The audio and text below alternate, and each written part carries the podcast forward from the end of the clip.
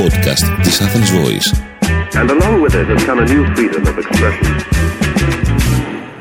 Έχω τη χαρά να φιλοξενώ σήμερα στο δεύτερο επεισόδιο του Storyteller τον Θάνο Σαμαρτζή από τις εκδόσεις ΔΟΜΑ, ο οποίος ε, έχει μακρά εμπειρία στις εκδόσεις. Διατέλεσε αναπληρωτής διευθυντής των πανεπιστημιακών εκδόσεων Κρήτης για πάρα πολλά χρόνια. Τώρα ε, μαζί με την Μάρλιν Ακαραμολάγκο έχουν τον δικό τους μικρό εκδοτικό, μικρό μεγάλο θα τον έλεγα, γιατί ε, ε, μόνο επιτυχίες κάνετε τελικά ε, στον ε, εκδοτικό σας οίκο. Διαβάζουμε βιβλία τα οποία είναι ένα και ένα. Είναι διαμάντια και ένα από αυτά, μάλλον δύο από αυτά, θα παρουσιάσουμε στο σημερινό επεισόδιο. Καλώς όρισες, Θάνο. Ευχαριστώ για την πρόσκληση, χαρά μου να είμαι εδώ και ευχαριστώ για τα πολύ καλά λόγια. Τι, τι θα διαβάσουμε σήμερα, γιατί θα μιλήσουμε σήμερα? Το ένα είναι το Μάνιακ του Μπενχαμίν Λαμπατούτ και ε, το άλλο είναι η Αμερικανική Αγωγή του Μπεν Λέρνερ. Να πω ότι έχεις και άλλη ιδιότητα, είσαι μεταφραστής, αλλά δεν έχεις no, μεταφράσει κανένα από τα δύο. Και τα δύο δεν τα έχουμε μεταφράσει. Τα έχεις επιμεληθεί όμως. Την Αμερικανική Αγωγή την έχει μεταφράσει η Παλμύρα Ισημερίδου και το βιβλίο του Μπενχαμίν Λαμπατούτ, το Μάνιακ, το έχει μεταφράσει η Αγγελική Βασιλάκου. Πολύ ωραία. Θες να ξεκινήσουμε, από ποιο θες να ξεκινήσουμε mm. και γιατί θες να ξεκινήσουμε από αυτό που θες να ξεκινήσουμε? Λοιπόν, λέω να ξεκινήσουμε με την Αμερικανική Αγωγή, γιατί μάλλον είναι το πιο δύσκολο να περιγράψεις γιατί ακριβώς μιλάει, οπότε θα είναι μια ωραία ευκαιρία να κάνουμε προπόνηση. Πάρα πολύ. Ε, σε αυτά τα θέματα. Λοιπόν, αν έπρεπε να πούμε με δύο λόγια. Καταρχάς να, πούμε, να συζητήσουμε λίγο ποιος, ποιος το έγραψε. Το έγραψε ο Μπεν Λέρνερ, ο οποίος είναι ένα, ας το πούμε, χρυσό αγόρι της αμερικάνικης λογοτεχνίας. Έχει από πολύ νέος γράψει μυθιστορήματα, ποίηματα, δοκίμια και φέρει το βαρύ φορτίο να του καταλογίζουν, μάλλον θα πρέπει να πούμε, ότι είναι το μέλλον της αμερικανικής πεζογραφίας. Το λέω αυτό γιατί μάλλον μοιάζει να είναι ένα φορτίο δύσκολο να το αναλάβει κανείς και υποθέτω θα τον δυσκολεύει στη δημιουργική του διαδικασία. Εδώ να μου επιτρέψεις uh-huh. να πω τι, τι έχει, έχει γραφτεί για αυτό το βιβλίο, ναι. για την Αμερικανική Αγωγή, ε, από τους New York Times. Απόγειο της σύγχρονης αμερικανικής λογοτεχνίας. Το καλύτερο τώρα βιβλίο του πιο ταλαντούχου συγγραφέα της γενιάς του. Η The Times. Η συγγραφική ευφυΐα του Λέρνερ προκαλεί ήλιγκο.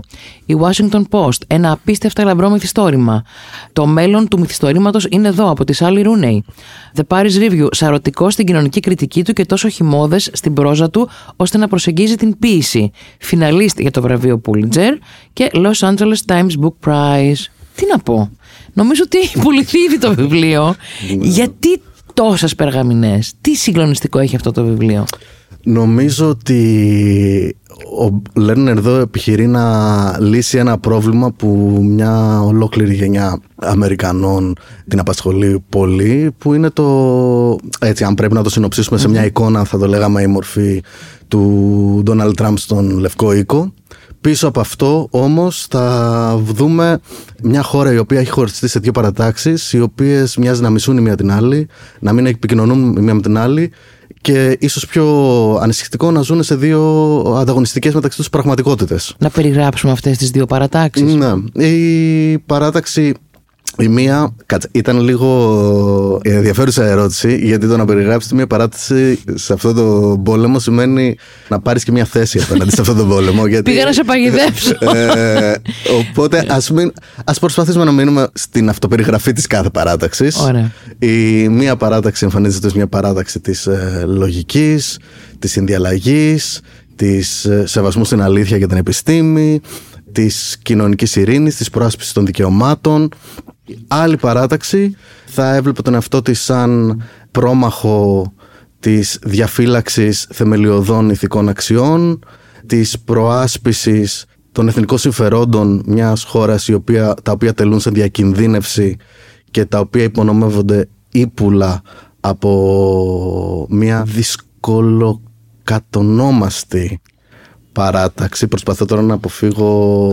Ουσιαστικά περιγράφει τους ρεπουμπλικανούς και τους δημοκρατικούς. Ναι, ναι, αλλά μπορούμε να πούμε ότι αυτά συμπήγονται σε δύο κομματικές συνομαδώσεις, αλλά είναι κάτι πιο βαθύ μάλλον που τους χωρίζει και το λέω και έτσι γιατί μάλλον επιτρέπει να υπάρχει και ένα περιθώριο συνδιαλλαγής, δηλαδή ένας κοινός χώρος ώστε να μετακινούνται οι μεν προς τους δε και οι δε προς τους μεν. Τέμνονται, πιστεύεις? Σε κάποιο βαθμό υπά, υπάρχουν. Ναι. Γι' αυτό και ακόμα γίνονται εκλογές. Ε. Δεν είναι ότι ακόμα και τα δύο υπαρτάξεις ελπίζουν ότι μπορούν να πάρουν μέλη της αντίπαλης. Mm-hmm. Παρ' όλα αυτά έχουν γραφτεί πάρα πολλά βιβλία mm. και δοκίμια και γράφουν σωστά, καθημερινά σωστά. οι άνθρωποι για την γενεσιουργό αιτία του τραμπισμού. Mm-hmm. Γιατί παλιά αυτό το δίπολο δεν ήταν Τραμπ δημοκράτες, mm-hmm. ήταν ρεπουμπλικανοί δημοκράτες. Σωστά. Και δεν υπήρχε τραμπισμός.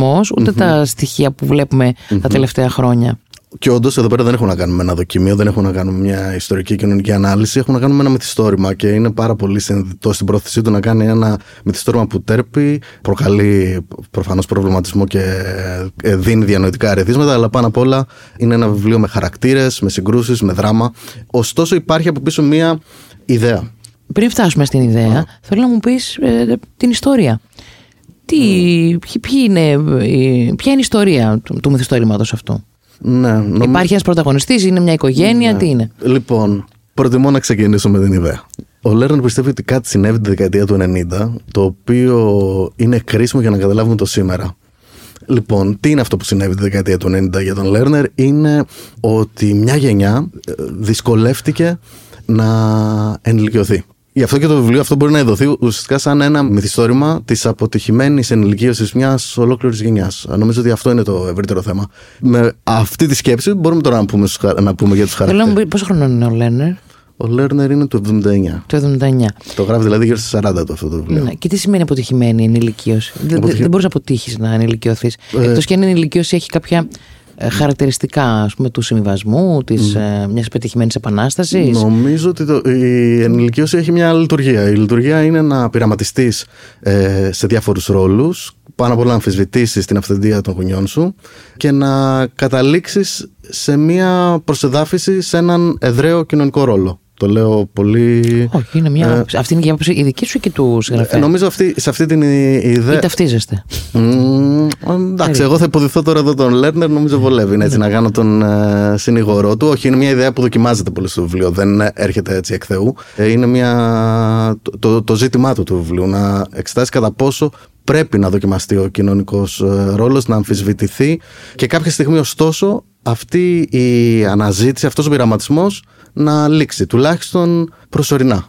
Πάμε στους χαρακτήρες του βιβλίου. Λοιπόν, για να... και έχουμε λοιπόν έναν έφηβο. Mm-hmm. Αυτό, ο βασικός το όνομα του είναι ο Άνταμ Γκόρντον, ο, ο οποίος είναι μια περσόνα του ίδιου του συγγραφέα. Mm-hmm. Mm, δηλαδή είναι μια, μια ελάχιστη... φανταστική περσόνα. Δεν ναι, είναι, αλλά ναι. είναι μια ελάχιστα και καλυμμένη εκδοχή του ίδιου. Mm-hmm. Δηλαδή το ποιοι είναι οι γονείς του, είναι σαν τους γονείς του συγγραφέα, δηλαδή δύο πετυχημένοι ψυχαναλυτές και συγγραφείς οι ίδιοι, Εβραίοι, στην Τοπίκα του Κάνσας. Να επισημάνω ότι ο πρωτότυπος τίτλος του βιβλίου είναι The Topeka School, μετά από συνεννόηση με τον ίδιο του συγγραφέα, προτείναμε να μεταφραστεί ως Αμερικανική Αγωγή. Ο Άνταμ Γκόρντον είναι ένα πάρα πολύ πρικισμένο αγόρι, ωστόσο και αυτός, τελειόφυτος του Λυκείου, βασανίζεται από μια ανεξήγητη οργή, την οποία πρώτα απ' όλα εκδηλώνει απέναντι στους γονείς του, αλλά συμμετέχει σε διάφορες δραστηριότητες με τους συμμαθητές του και συνομιλίκους του, στους οποίες προσεγγίζουν πάρα πολύ επικίνδυνα την αχαλήνωτη βιαιότητα, η οποία αυτή βιαιότητα ξεκινάει ως φραστική βιαιότητα και εύκολα... Τελικά, σωματοποιείται. Ναι. Σε κάτι που τον ξενίζει και τον ίδιο. Δηλαδή το πώς πολύ μπορεί... επίκαιρο το θέμα. Ναι. Αν και δεν γράφτηκε τώρα το βιβλίο, πότε γράφτηκε? Το δεκαεννιά κυκλοφόρησε. Εντάξει, σχετικά ναι, καινούριο είναι. Ναι. Το δεκαεννιά κυκλοφόρησε. Ε, θέλω να μου πεις, το αγόρι ε, βιώνει μια κατάσταση στο σπίτι του περίεργη. Θέλω να πω ότι αυτή, όχι, αυτή αυτό η βία... Είναι και το, αυτό είναι και το, το θέμα. Γιατί το... σήμερα προσπαθούμε να βρούμε mm. την αιτία της βίας στα ανήλικα παιδιά στο σπίτι. Mm-hmm. Τώρα, το βιβλίο αυτό έρχεται να μας πει ότι δεν προέρχεται απαραίτητα από το σπίτι. Ναι, δεν είναι ότι το σπίτι είναι. Δεν είναι δεξαμενή, ας πούμε. Δεν είναι ότι... τέτοιον... ο, ο, ο, βασικά είναι λίγο πιο ανησυχητικό. Δεν μας λέει ότι το σπίτι πρέπει να έχει ένα ειδικό πρόβλημα mm-hmm. ενδοοικογενειακά, ώστε να δημιουργήσει τη βιαιότητα του εφήβου ως αποτέλεσμα αυτής της παρεκκλίνουσας εξαιρετικής σπάνια, σχετικά σπάνιας κατάστασης. Είναι ότι κάτι συμβαίνει στα σπίτια, δηλαδή το οποίο έχει μια, ας το πούμε, σχετική οικουμενικότητα. Που... στη Δύση. Στη, ναι, το ας πούμε στη Δύση. Τώρα εδώ πέρα μιλάμε, στο, στο μυθιστόρημα μιλάμε για τη βαθιά Αμερική. Όταν λέω βαθιά εννοώ τις μεσοδυτικές, ρεπουμπλικανικές, κόκκινες που λένε οι Αμερικάνοι mm-hmm. πολιτείες. Το αν αυτό ισχύει και σήμερα νομίζω είναι για... μπορούμε να το συζητήσουμε. Το οποίο κάνει την εκδήλωση της βίας μια τελετουργία ενηλικίωσης, την οποία τα αρσενικά, και νομίζω εδώ πέρα ο έμφυλος ρόλος είναι πολύ έντονος στο, mm-hmm. στο βιβλίο, τα οποία τα αρσενικά μοιάζει πια να τη χρειάζονται, προκειμένου να, να βρουν μια επιβεβαίωση για το κοινωνικό τους ρόλο. Αυτό συνέβαινε και παλιά. Ίσως υπιότερα βέβαια. Σωστά. Και εδώ πέρα ή τώρα μπαίνει... αναδεικνύεται, δεν ξέρω τι από τα δύο συμβαίνει. Ναι, νομίζω ότι είναι μια μεγάλη συζήτηση. Αν τώρα η βία είναι περισσότερη από ό,τι ήταν παλιότερα, ιδίως η βία των εφήβων, των αγοριών εφήβων, είναι περισσότερη από ό,τι παλιότερα. Νομίζω είναι προς συζήτηση. Δεν νομίζω ότι έχει τεκμηριωθεί επαρκώς κάτι τέτοιο. Αλλά να γυρίσουμε στο βιβλίο. Ο ε, Άντων, λοιπόν, είναι στο σπίτι. Ο Άνταμ. Ο Άνταμ, συγγνώμη, ναι, ο Άνταμ. Ε, ε, ο οποίος έχει μια κανονική οικογένεια, ας πούμε. Ναι, είναι ένας εξαιρετικός μαθητής. Mm. Θα αναδειχθεί κατά τη διάρκεια του βιβλίου και το μεγάλο ταλέντο στους ρητορικούς αγώνες. Επίσης, είναι ένας άνθρωπος ο οποίος έχει χάρη και στο οικογενειακό του υπόβαθρο, δηλαδή ως παιδί δύο ψυχοθεραπευτών και ψυχαναλυτών, έχει μια ευχέρεια στο να αρθρώνει τους προβληματισμούς του. Δεν είναι ένα βουβό παιδί, mm-hmm. είναι αντίθετα ένα εξαιρετικά πρικισμένο στο να μιλάει παιδί. Και εδώ πέρα έρχεται το επόμενο στρώμα του βιβλίου, που είναι ότι ο ρόλος της γλώσσας. Mm-hmm. Ο Λέρνερ σε αυτό το βιβλίο περιγράφει την αποτυχία της ενηλικίωσης ως μια γλωσσική σύγχυση. Mm. Ότι κάτι συμβαίνει στο πώς λειτουργεί κοινωνικά η γλώσσα. Και έρχεται και εξετάζει, όχι θεωρητικά, δραματικά, ε, μυθιστορηματικά, διάφορες εκφάνσεις στις οποίες οι, οι άνθρωποι καλούνται να μιλήσουν και, ή να ακούσουν. Δηλαδή να, και να εκφέρουν λόγο και να εισπράξουν λόγο, να προσλάβουν λόγο. Να μιλήσουν καταρχάς με τους γονείς τους, μεταξύ τους, αλλά μετά μπαίνει και η ευρύτερη κουλτούρα. Εμφανίζεται λοιπόν το hip hop, το οποίο έχει μια τελετουργία μονομαχίας, αμφισβήτησης του ανδρισμού, των ικανοτήτων, των ταλέντων του άλλου και πόζας. Έχει... Το hip hop εμφανίζεται. Είναι, ο Άνταμ ασχολείται με το hip hop. Ναι, ο Άνταμ... Είναι μέλος κάποιου συγκροτήματος, είναι ο ίδιος. Είναι, συμμετέχει στα παιχνίδια που κάνουν τα λευκά παιδιά της μεσαίας τάξης, τα οποία ποζάρουν σαν μαυράκια κακόφημων συνοικιών του Λος Άντζελες και υποδίονται τους αντίστοιχους ρόλους, προσπαθώντας να μιμηθούν και την αντίστοιχη αξίωση βίας. Αυτό το κάνουν στα κοινωνικά τους δίκτυα, στο... Όχι, αυτό, και αυτό είναι το. Στα κοινωνικά δίκτυα εννοούμε. Στα... Στο... Στις συναθρήσεις τους. Στις συναθρήσεις τους, okay, ναι, ναι. Όταν ακόμα δεν είμαστε προ-ιντερνετικοί. Εντάξει, το δεκαεννιά είχαμε. Είμαστε με τη δεκαετία του ενενήντα τώρα. Α, είμαστε τη δεκαετία του ενενήντα. Συγγνώμη, είδες, το ξέχασα. Προσπαθώ να θυμηθώ τι κάνουμε τη δεκαετία του ενενήντα. Το χίλια εννιακόσια ενενήντα επτά η μόνη εμφάνιση του ίντερνετ σε αυτό το μυθιστόρημα, όταν μιλάμε για, το, για τη δεκαετία του ενενήντα, γιατί υπάρχουν flashback και στους γονείς τους ως νεαρούς και στον Άνταμ σήμερα, mm-hmm. δηλαδή επί Τραμπ. Αλλά η μόνη εμφάνιση του ίντερνετ στην κύρια εποχή του βιβλίου, το χίλια εννιακόσια ενενήντα επτά, είναι με την πορνογραφία. Μάλιστα. Είναι ότι βλέπουμε τον Άνταμ να βλέπει τσόντες και να έχει τον φόβο ότι θα μπει μάνα του στο δωμάτιο. Να το βλέπεις σε, βιτεο, σε στο βι έιτς ες. Internet. Στο, Α, στο ίντερνετ. Στο ίντερνετ. Ναι. Αυτό είναι η μόνη mm-hmm. εμφάνιση του ίντερνετ τη δεκαετία του ενενήντα σε αυτό το βιβλίο. Το... Ευκαιρία να θυμηθούμε τι, τι κάναμε τη δεκαετία του ενενήντα. Το ένα είναι το hip hop, το άλλο είναι η, η ίδια η ψυχοθεραπεία και ο ρόλος της ψυχοθεραπείας. Δηλαδή, είναι ένα, ένα βιβλίο στο οποίο η ψυχοθεραπεία και η ψυχανάλυση έχουν κεντρικό ρόλο λόγω των γονιών του και λόγω της καταγγελίας που κάνει ο νεαρός έφηβος απέναντι στους ψυχαναλυτές γονείς του, λέγοντάς τους ότι αυτό που θέλετε να μου κάνετε, όταν μου ζητάτε να εκφραστώ, όταν μου ζητάτε να λύσω με τα λόγια τις εντάσεις μου, ε, με κάνει χειρότερο. Mm-hmm. Τα διωγγώνει αντί να τα λύνει τα προβλήματά μου. Άρα τους λέω ότι η εκπαιδευτική μέθοδος που χρησιμοποιείται είναι αποτυχημένη. Είναι αποτυχημένη. αποτυχημένη. Πώς ξέρει όμως ο ίδιος ως νέος. Γι' αυτό είναι και μετά πολύ ενδιαφέρον όταν ο ίδιος γίνεται μπαμπάς, γιατί τον mm. βλέπουμε να γίνεται μπαμπάς και βλέπουμε αυτή την αναλλαγή διαρκώς των ρόλων του αρσενικού που θέλει να μεγαλώσει, του αρσενικού που θέλει να είναι εραστής, που μετά να γίνεται πατέρας, μετά να γίνεται σύζυγος που είναι ένας άλλος ρόλος, μετά να γίνεται άπιστος σύζυγος. Είδα μια συνέντευξή του, συγγνώμη που σε διακόπτω, mm-hmm. στο site σας, mm-hmm. για να είμαι ειλικρινής. Ο οποίος ε, είπε ότι και ο ίδιος είναι πατέρας και από τη, την ημέρα που απέκτησε παιδιά άρχισε να κατανοεί και να αγαπά περισσότερο και τους δικούς του γονείς. Να... Και πήγε κάτι άλλο που μου έκανε εντύπωση. Είπε ότι ένας πατέρας δεν σταματά να είναι και ο ίδιος παιδί. Ναι, και... και είναι και ρόλοι οι οποίοι ε, ουσιαστικά προσπαθούμε να είμαστε η καλύτερη εκδοχή του εαυτού μας, ναι.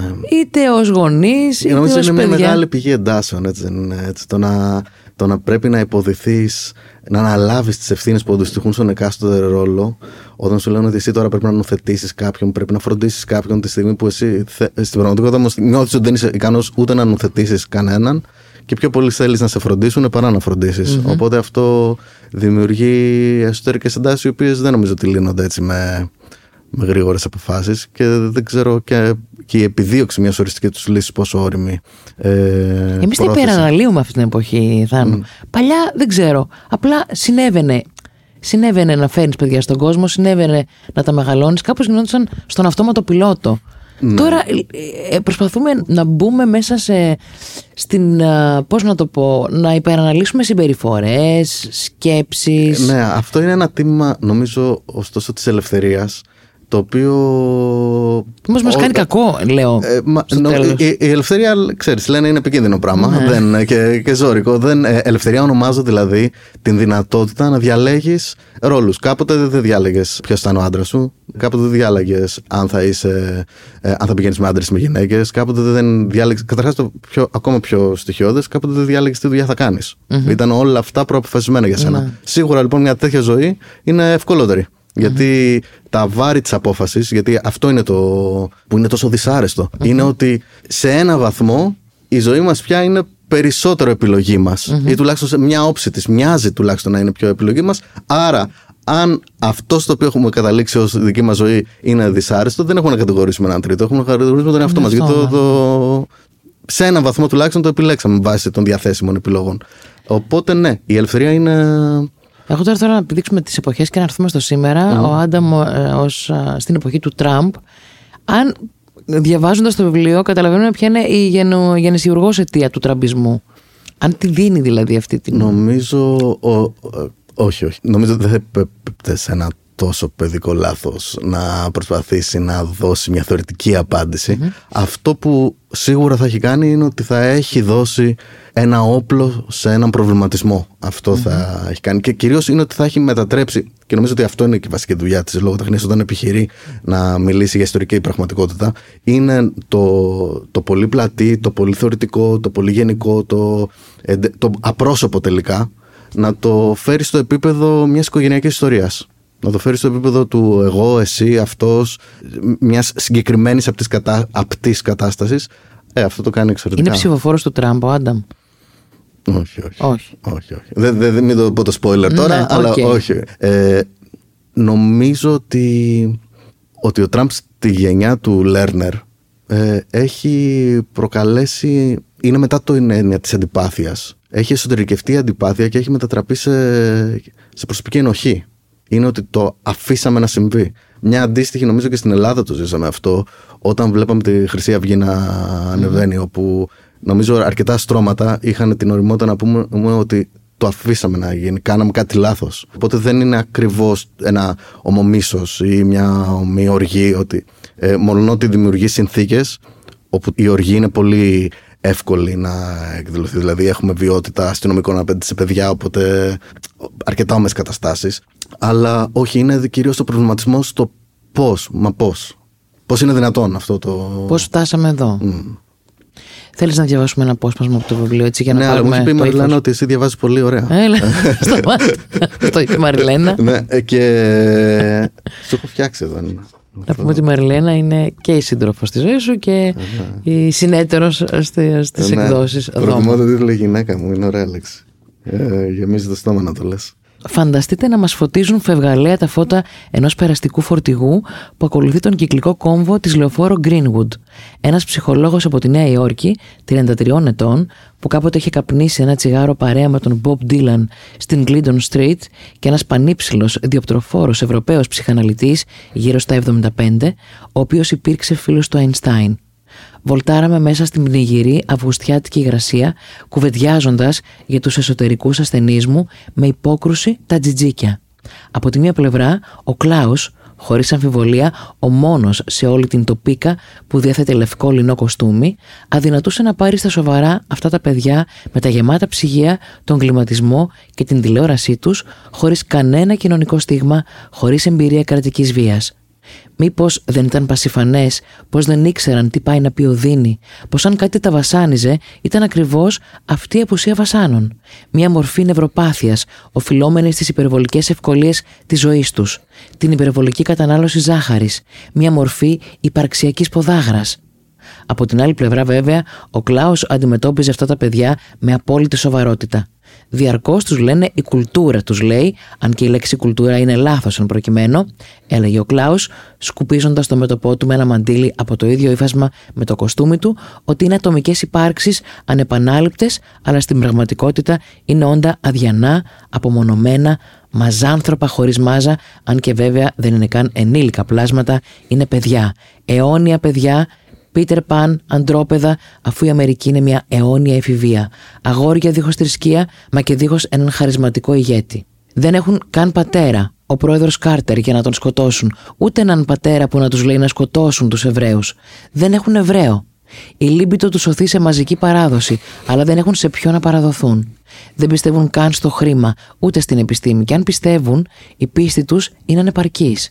Η χώρα τους έχασε στον τελευταίο αληθινό της πόλεμο. Με μια λέξη είναι παραταισμένα. Με μια λέξη λιμοκτονούν. Αυτά τα παιδιά, έλεγε ο Κλάους, χρειάζονται λίγο βούρδουλα και λίγο χειρονακτική εργασία.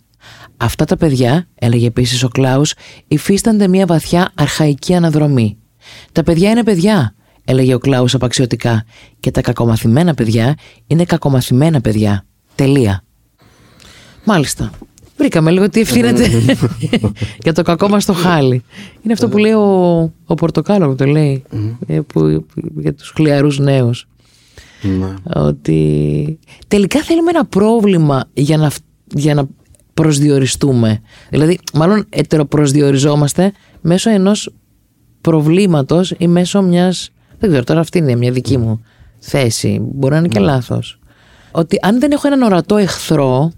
Ε, τα πράγματα στη ζωή μου γίνονται πιο δύσκολα για μένα, ενώ επιφανειακά φαίνεται ότι. Να σου πω λίγο βαριά κουλτούρα. Ναι. Ε... Ότι μάλλον είμαι τυχερή ενώ δεν είμαι. Ναι, είναι, υπάρχει η ιδέα, δεν θα βάλουμε τώρα ποιος και τι, ότι την, την ταυτότητά μας mm. μας τη δίνει ο αντίπαλός μας. Mm-hmm. Οπότε για να είμαστε εμείς ό,τι είμαστε, πρέπει να καθρεφτιστούμε στο βλέμμα του αντιπάλου, τον οποίο θέλουμε να νικήσουμε.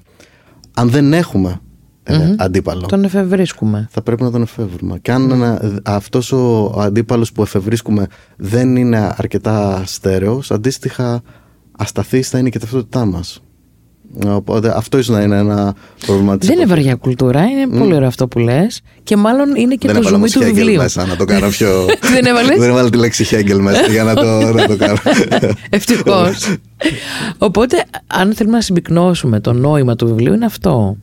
Ναι. Κάπως. Ένα, από, ναι, τα νο... ναι, ένα, ναι, ναι. ένα από τα πράγματα, ας πούμε, που μπορεί κάποιος να νιώσει κλείνοντας, ναι, και την τελευταία σελίδα. Εγώ θα σελίδα. έλεγα έτσι. Μ' άρεσε πολύ που βάλαμε στον ελληνικό τίτλο τη λέξη αγωγή. Ότι υπάρχει με την, με τη λίγο πιο παλιά έννοια της mm-hmm. αγωγής, δηλαδή της παιδείας, της Bildung, της, ε, της μορφωτικής διαδικασίας, της διαδικασίας μέσα από την οποία αποκτάς αυτό και ρόλο. Μιας διαδικασίας στην οποία αναλαμβάνουν μεγαλύτερη από σένα να σου κάνουν, δεν τη διαλέγεις μόνος σου. Και νομίζω.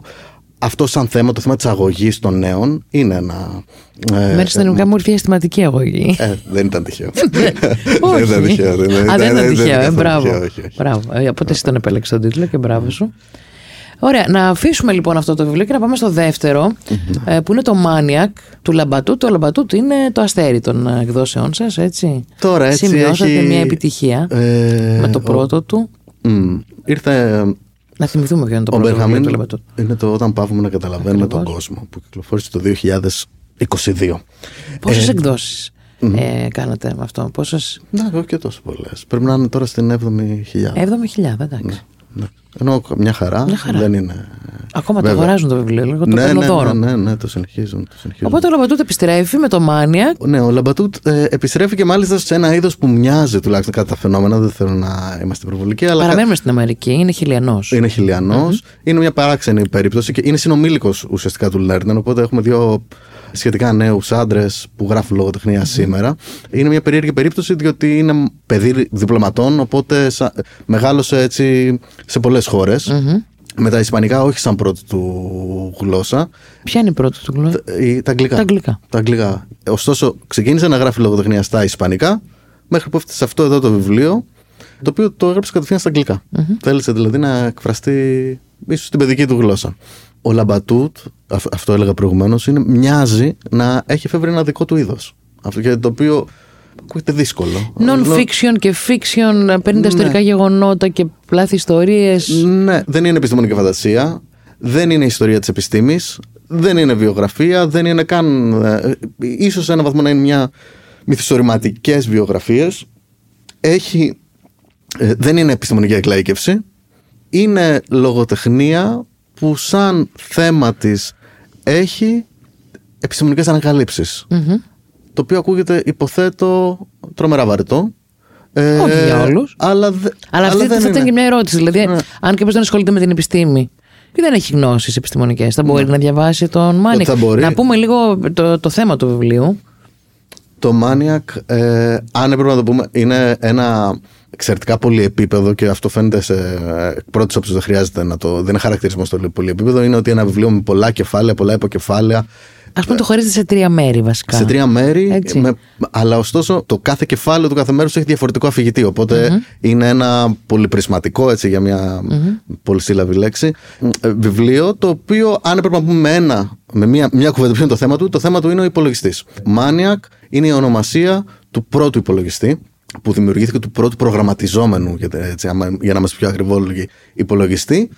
Οπότε είναι ένα βιβλίο για τη γέννηση του υπολογιστή και την τελική του εξέλιξη. Και την εξέλιξη, η οποία τελική του εξέλιξη είναι η τεχνητή νοημοσύνη. Οπότε αυτό είναι το θέμα του βιβλίου. Το ως... πρώτο μέρος τι αφορά? Στο πρώτο μέρος ε, συναντάμε έναν επιστήμονα. Το, ε, συναντάμε έναν επιστήμονα, ο οποίος είναι ένας μεγάλος φυσικός, Εβραίος φυσικός της ε, Γερμανίας του Μεσοπολέμου, ο Πολ Ερενφεστ, ο οποίος σκοτώνει το γιο του.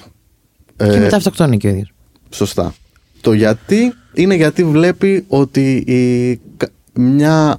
πολύ κακή εποχή για τις ανθρωπότητες ξεκινά και ο γιος του, ο οποίος είναι ένα παιδί με διανοητικά και κινητικά προβλήματα, δεν θα μπορέσει να επιβιώσει σε αυτήν την εποχή. Ο μόνος τρόπος για να επιβιώσει θα ήταν να τον φορτωθούν οι αδερφές του.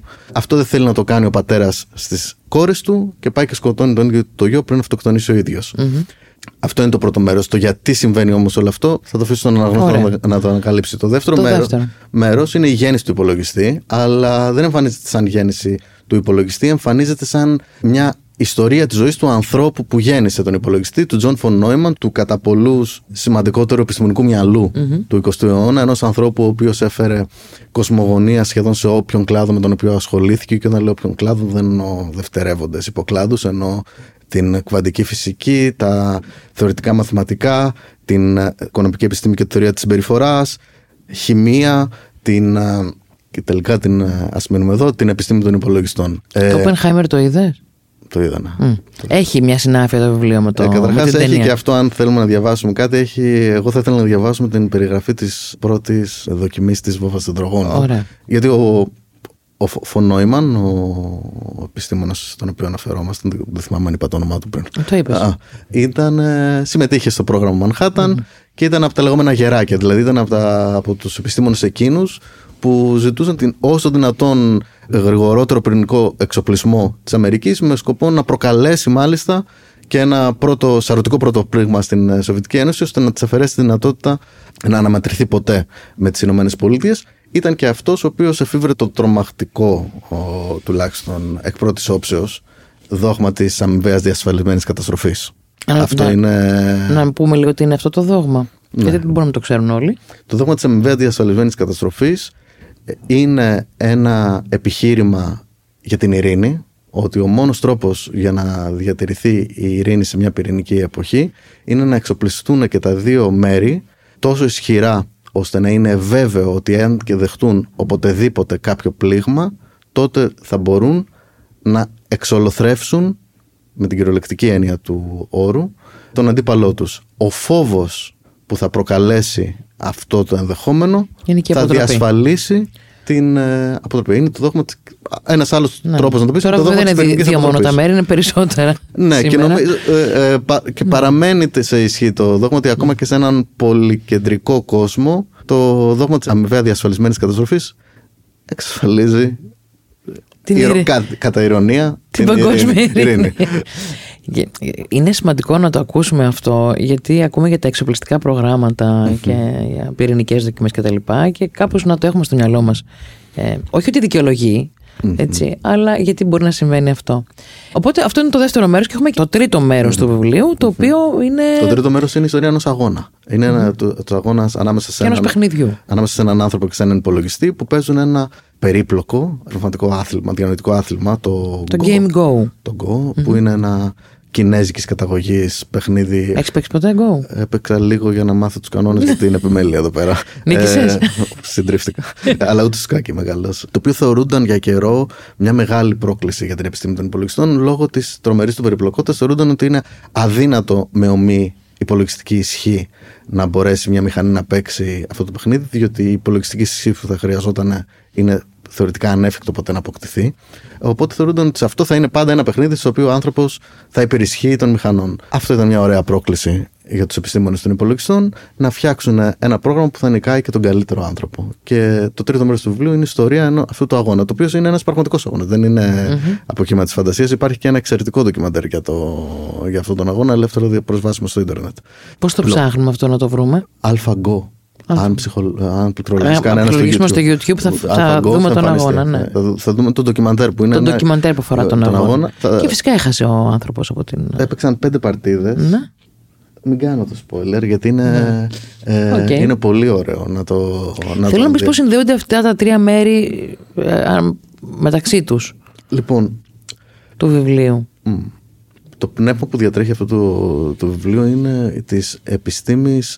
Σαν μια δυτής δύναμης. Η επιστήμη φέρνει φως, μας κάνει να καταλαβαίνουμε τον κόσμο, μας κάνει να δαμάζουμε τον κόσμο, αλλά α, απελευθερώνει δαίμονες. Αυτό είναι το, το, η, η δεύτερη όψη της. Και σε αυτές τις δύο όψεις, δηλαδή η επιστήμη ως ελευθερότρια, ως δύναμη χειραφέτησης, και η επιστήμη ως καταστροφή, είναι ένα μείζον θέμα αυτού του βιβλίου. Αυτό το βλέπουμε από το εξώφυλλό του, που είναι ένα μεγάλο επιστημονικό επίτευγμα. Μια, ε... Να περιγράψουμε το εξώφυλλό του, γιατί δεν το βλέπουμε. Το ακούμε. Ναι, το περι... δείχνει, μοιάζει, να, μια, μοιάζει να δείχνει ένα πυρηνικό μανιτάρι. Mm-hmm. Το... Ωραίο, παρεμπιπτόντως.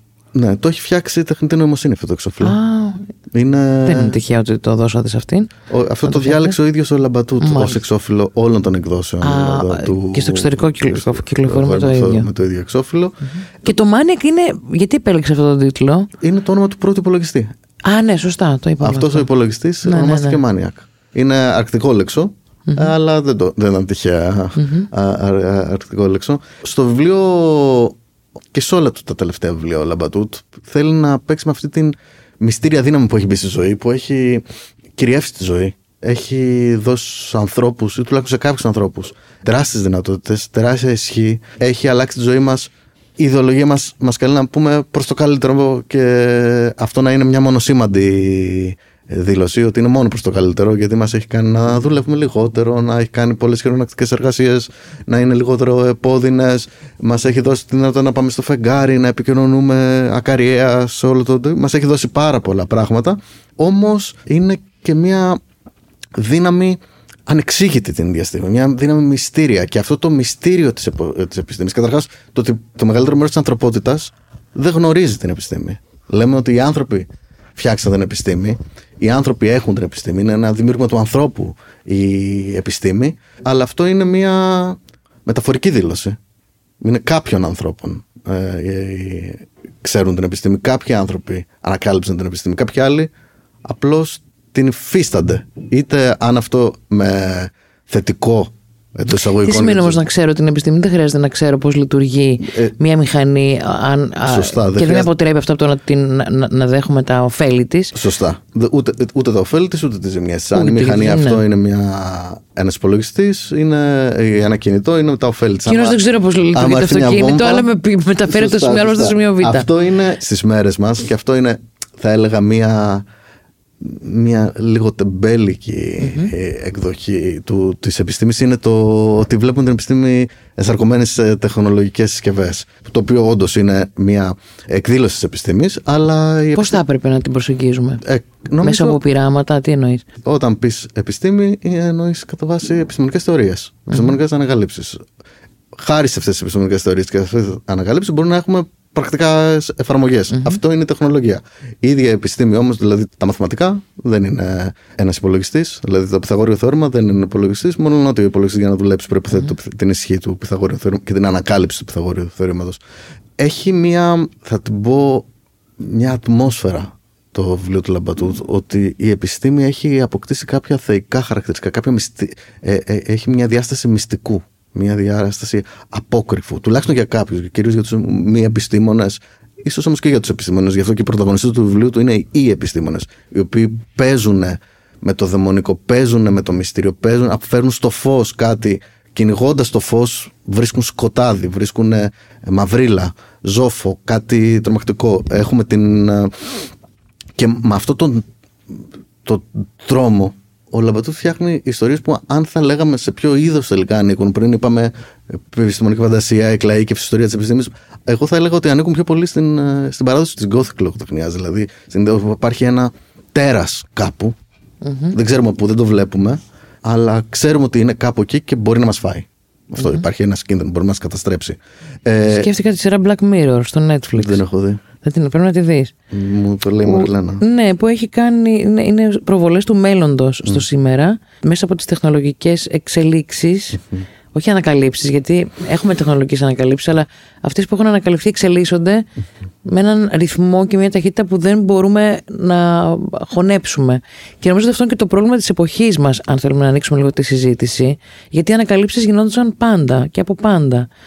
Απλά είχαμε, περνούσαν οι δεκαετίες όπου μπορούσαν οι άνθρωποι να τις μεταβολήσουν. Mm-hmm. Τώρα δεν συμβαίνει αυτό. Τώρα μέσα σε έξι μήνες μια τεχνολογική ανακάλυψη φέρνει κάτι καινούριο. Και μέσα σε λιγότερο από δύο μήνες έρχεται κάτι καινούριο. Το βλέπουμε και στις δουλειές μας.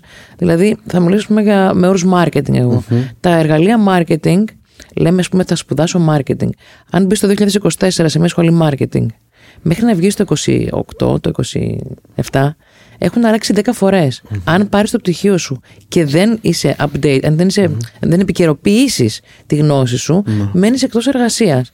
Και αυτό συμβαίνει, θα συμβαίνει σε όλα τα επαγγέλματα. Mm-hmm. Άκουγα, ας πούμε, και, και κλείνω με αυτό, προχθές, ότι το επάγγελμα το οποίο, ας πούμε, προκύπτει, αλλά δεν το γνωρίζουμε σήμερα, είναι ελεγκτής εναέρειας κυκλοφορίας drone. Λοιπόν, είναι το επάγγελμα του μέλλοντος, γιατί έχουν ξεκινήσει ήδη κάποιες, ε, κάποιες εταιρείες στο εξωτερικό να παραδίδουν δέματα μέσω drone και θα προκύψει ε, μια, ένα τράφικ, ας πούμε, στο, στον ουρανό. Το δεν θα φορά όμως αεροπλάνα, θα φορά ε, τα μικρά drone. Ε, και θέλω να πω ότι από, κάποιοι επιστήμονες προσπαθούν να καταλάβουν ότι κάτι έρχεται το οποίο είναι και τρομακτικό, είναι και. Υπάρχει. Είναι διπολή, είναι, ναι, είναι όπως, το δίπολο αυτό. Απαρχαιώνονται οι θεωρίες, απαρχαιώνονται οι συσκευές. Υπάρχει ο κίνδυνος, ορατός πια, να είμαστε εμείς απαρχαιωμένοι. Νομίζω αυτό περιγράφεις. Ναι. Ότι υποτίθεται εμείς μεγαλώνουμε έχοντας μια εικόνα για την κοινωνική χρησιμότητα του εαυτού μας και των δεξιοτήτων μας. Όταν οι δεξιότητές μας και η κοινωνική μας χρησιμότητα υποκαθίσταται, ενδεχομένως από μια μηχανή, από μια νεότερη γενιά που έχει δεξιότητες που εμείς πια δεν έχουμε, τότε υπάρχει ο κίνδυνος εμείς να είμαστε κοινωνικά περιττοί. Και υπάρχει αυτό... η θεωρία μας ότι μπορεί να κάνουν μηχανές για μας πράγματα και εμείς mm. να καθόμαστε και να απολαμβάνουμε τη ζωή και να φιλοσοφούμε όπως κάνανε παλιά. Ναι, αυτό, είναι, αυτό να πούμε ότι δεν είναι, δεν είναι καθόλου μοντέρνο όραμα. Ναι. Αυτό είναι ένα πολύ παλιό όραμα. Ότι οι άνθρωποι τέτοιο. Δεν... Ως τώρα, ας πούμε το εξής, ότι μάλλον μεγαλύτερα στρώματα του πληθυσμού μπαίνουν στην εργασία από ό,τι παλιότερα. Δηλαδή, ως τώρα η τεχνολογία δεν μας έχει δείξει ότι μεγαλύτερο μέρος του πληθυσμού κάθεται από αυτό που εργάζεται, το ανάποδο. Και μάλιστα, για να πούμε και ένα τέτοιο, είναι ότι αυτό εμφανίζεται και ως ένα μείζον πρόβλημα. Ότι δεν μπαίνουν αρκετές γυναίκες στην αγορά εργασίας, είναι μια, υποτίθεται, μια κοινωνική παθογένεια την οποία πρέπει να θεραπεύσουμε. Δηλαδή, αυτά είναι διλήμματα ενδιαφέροντα. Αυτό πρέπει να θεραπεύσουμε να μην μπαίνουν τα μικρά παιδιά στα εργοστάσια. Σωστά. Αυτό, αυτό ναι. είναι λίγο πιο εξωτικό, γιατί εμείς ναι. εδώ δεν, δεν έχουμε αυτό το πρόβλημα. Αλλά τίθεται το, το πρόβλημα ότι. Καταναλώνουμε σω... όμως τέτοια προϊόντα. Σωστά. Με. Και είμαστε πολύ χαρούμενοι γιατί τα παίρνουν και πολύ φτηνά και mm. αν μας έλεγαν να κάνουμε κάτι διαφορετικό θα το αρνούμασταν. Αλλά η ιδέα του να καταστείς κοινωνικά περιττός νομίζω είναι μια αγχώδης σκέψη. Mm-hmm. Όλα αυτά τα περιγράφει ο Λαμπατούτ στο, στο βιβλίο του αυτό. Ε, το, ε, τα τα άγχη, αυτούς ναι, τους προβληματισμούς. Και, ναι, και με έναν τρόπο που θα τον έλεγα έτσι έχει, έχει και μια λογοτεχνική μεγαλοπρέπεια mm-hmm. στο, στον τρόπο με τον οποίο το κάνει και ε, έχει και μια θα έλεγα θεολογική διάσταση. Δηλαδή ο ίδιος βλέπει ότι η ιστορία του, του νεότερου ανθρώπου είναι να εγκαταλείψει το Θεό, να διώξει το Θεό, ότι μπορεί να καταλάβει τον κόσμο και χωρίς το Θεό. Μέχρι τους νεότερους χρόνους ο κόσμος ήταν ακατανόητος χωρίς Θεό. Τώρα εμφανίζει ότι ο άνθρωπος γεννά έναν καινούριο Θεό, mm-hmm. ο οποίος θα τον υποκαταστήσει. Αυτό άρα είναι. Δεν είναι θεολογικό, καταργεί τη θεολογία. Ας πούμε. Η τεχνητή νοημοσύνη που έρχεται, αυτό είναι το μεγάλο φάσμα, το μεγα, mm-hmm. ο μεγάλος τρόμος είναι ότι έρχεται κάτι που πια εμείς δεν θα έχουμε, mm-hmm. θα, δεν θα μας δώσει ρόλο. Ή θα είναι ικανό να μας καταστήσει άχρηστος. Εγώ πιστεύω ότι κάθε τι που δεν καταφέρει να νικήσει το θάνατο δεν φτάνει την, πώς να, το απόγειο της επιτυχίας. Επομένως όσο θα υφιστάμεθα ε, τον θάνατο, όσο θα είμαστε θνητοί, δεν θα σταματήσουμε να θεολογούμε. Αν αυτό όμως είναι αθάνατο, ίσως εμείς που θα θεολογούμε να είμαστε πια παρελθόν. Ναι, απλά θέλω να σου πω ότι τώρα θεολογικά μιλώντας, ο θάνατος είναι το βασικό χαρακτηριστικό και στοιχείο που προσδιορίζει το δόγμα, το σωτηριολογικό ας πούμε, περιεχόμενο οποιασδήποτε θρησκείας. Αλλά... αφορά γιατί ακριβώς έρχεται το τέλος. Αν σταματήσει να, έρθει, να έρχεται το τέλος, τότε μπορεί να σταματήσουμε. Σωστά. Και τη θεολογία. Η συνθήκη του θανάτου είναι η ηλική φθορά. Οπότε, αν υπάρχει, εμφανιστεί κάτι το οποίο υπερβαίνει τις προϋποθέσεις της ηλικής φθοράς. Ακριβώς. Μπο... Πολύ ωραία. Λοιπόν, είναι δύο βιβλία που ακούγονται λίγο βαριά και δύσκολα, αλλά δεν είναι. Να το πούμε και αυτό στους ε, ε, ακροατές. Δεν θέλω να δίνουμε και τώρα και τελείως. Ναι. Ε, είναι, είναι και τα δύο βιβλία τα οποία είναι σπουδαία λογοτεχνία. Αυτό ε, ελπίζω να μην ακούγουμε εμποράκος που το ε, βεβαιώνω. Το, το λέω προγνωρίζοντας τι λέω. Είναι σπουδαία λογοτεχνία. Είναι και τα δύο λογοτεχνία ωστόσο που απαιτεί τον κόπο του αναγνώστη. Mm. Τον κόπο όχι να καταλάβει τι λένε, ούτε το να καταλάβει τις λέξεις τις οποίες χρησιμοποιούνται, αλλά θα πρέπει το μυαλό του να εργαστεί. Mm-hmm. Έχω πρόβλημα τα τελευταία χρόνια να συγκεντρωθώ σε ένα βιβλίο και παρατηρώ και κάνω την ερώτηση αυτή και σε ανθρώπους που βρίσκονται δίπλα μου και σε ανθρώπους που ξέρω ότι είναι φιλαναγνώστες κτλ. Έχουμε πρόβλημα να συγκεντρωθούμε σε ένα βιβλίο για παραπάνω από πέντε σελίδες και λέω και πολλές.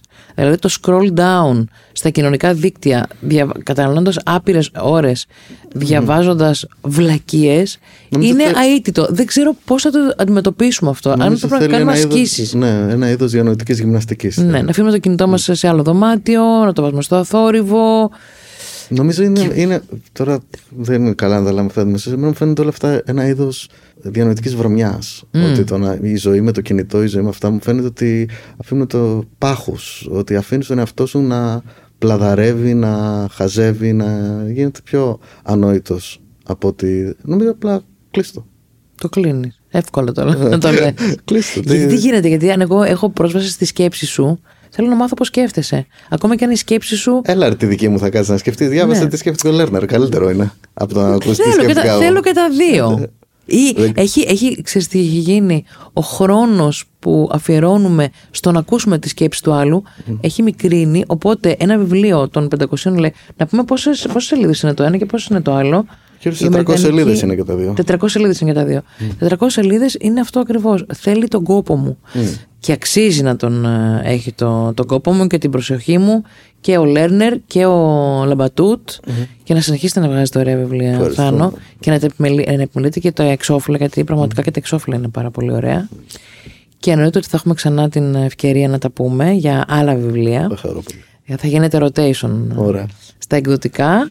Και θα χαρώ να έχουμε και τη Μαριλένα σε μια επόμενη συνάντησή μας. Θες να τελειώσουμε με κάτι που θέλεις να πεις? Ναι, εγώ θέλω να πω ότι, το, ότι είναι έτσι, χαλαρά θα το πω. Χαλαρά. Ότι είναι ένα ωραίο πράγμα να διαβάζουμε βιβλία μας. Νομίζω ότι η ζωή με τα βιβλία είναι πιο ήρεμη.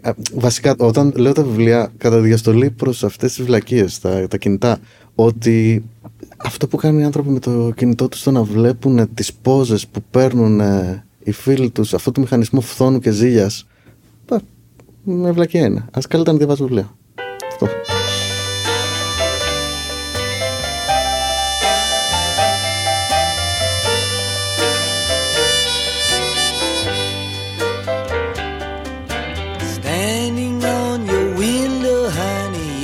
I've been here before.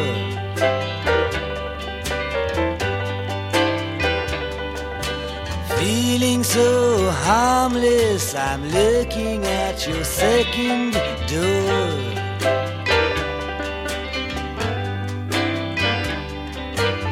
How come you don't send me no regard?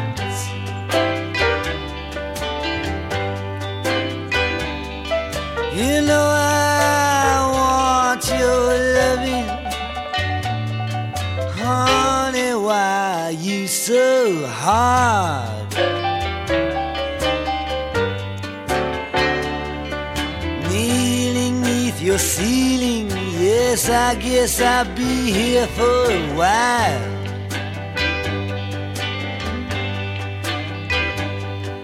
I'm trying to read your portrait, but I'm helpless like a rich man's child.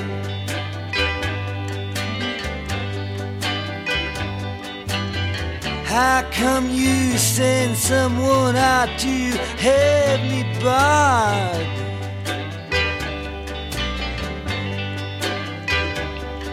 You know I want your loving, why you so hard? Like a poor fool in his prime. Yes, I know you can hear me walk, but is your heart made out of stone, or is it lime, or is it just solid rock? Well, I lean into your hallway, lean against your velvet door.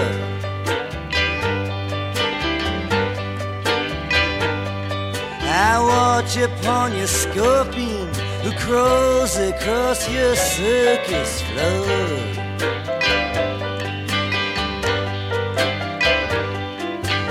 Just what do you think you have to guard? You know I want your loving, honey, but you're so hard.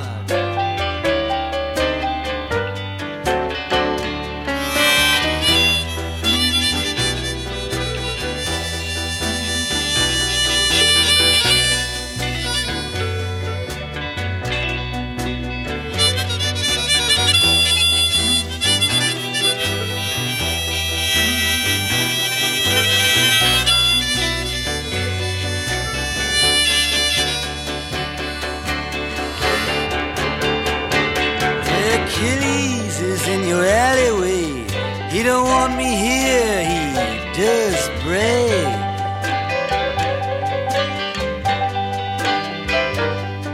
He's pointing to the sky and he's hungry like a man in gray.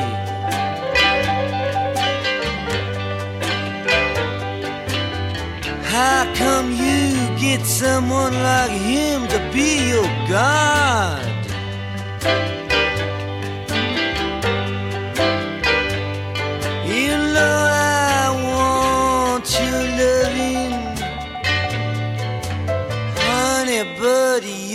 So hard.